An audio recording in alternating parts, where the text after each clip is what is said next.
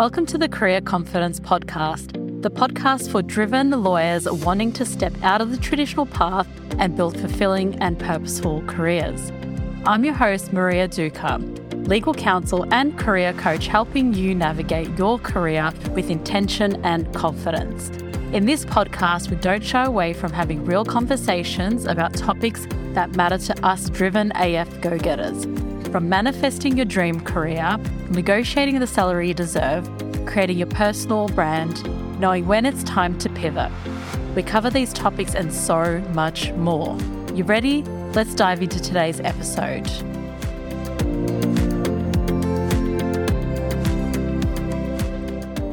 Happy New Year, my friend. I'm so excited to be back in your ears in 2024.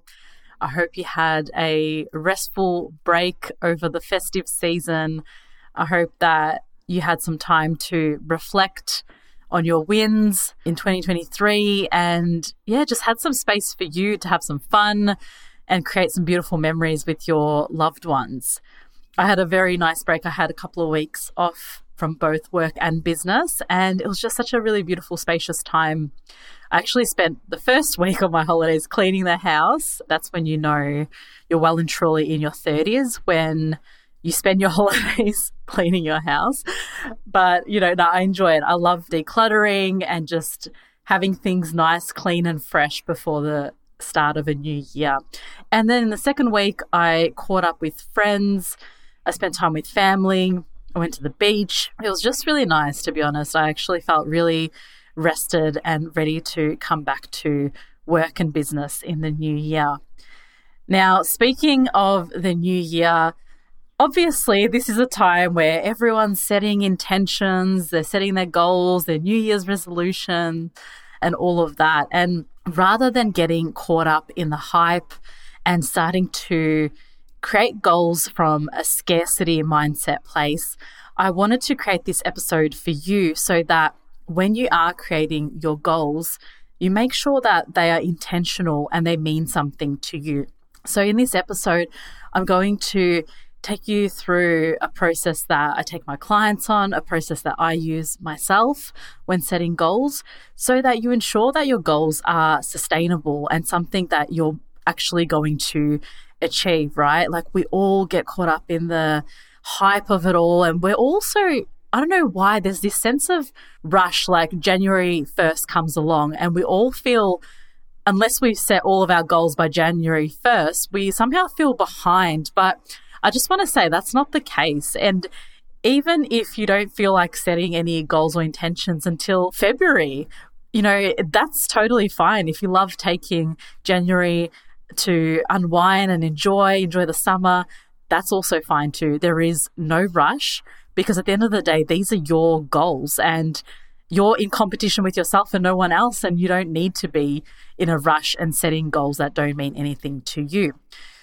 So let's dive into a process that I take my clients on to ensure that you set intentional goals, sustainable goals, ones that you are actually able to achieve and feel proud of at the end of the year. So let's do it.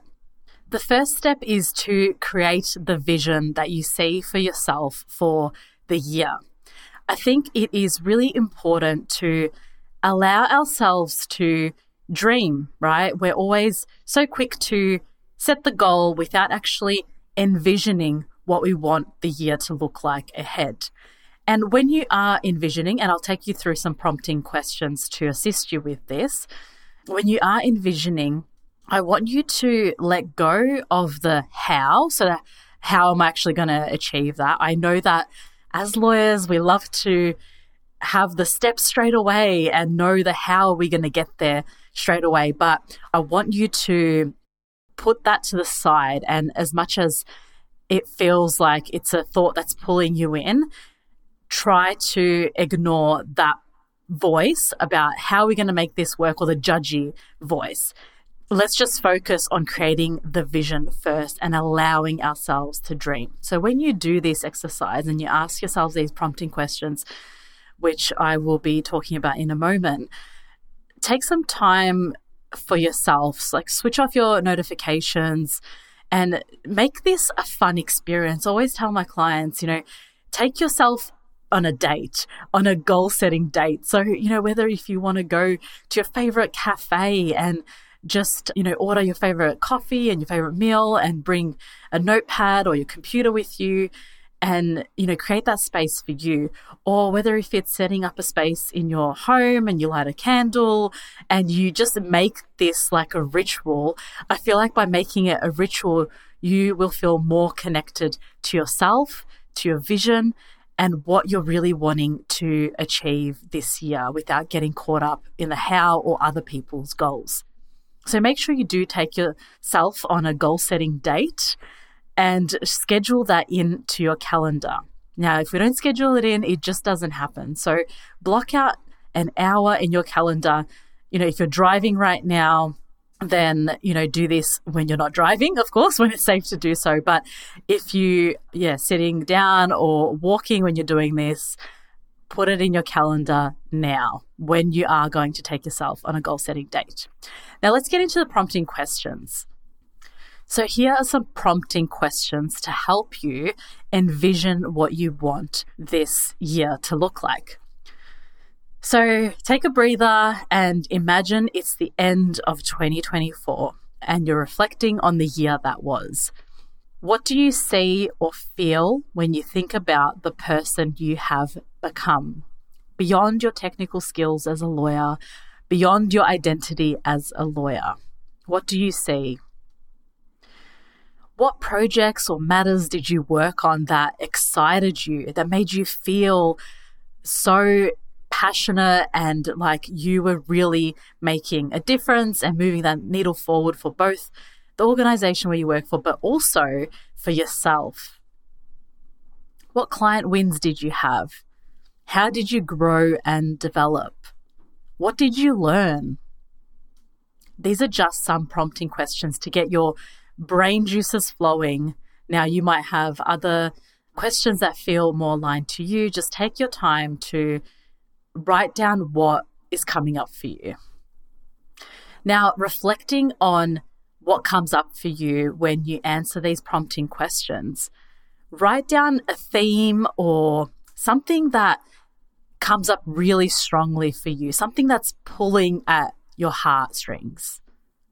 Because we all have that one thing that, you know, it's this whisper at the beginning you know, and then it starts to become stronger and stronger the more space we give it. So, what is coming up for you really strongly that you would love to achieve this year? If it's one thing that you're going to achieve by the end of the year, what would that be?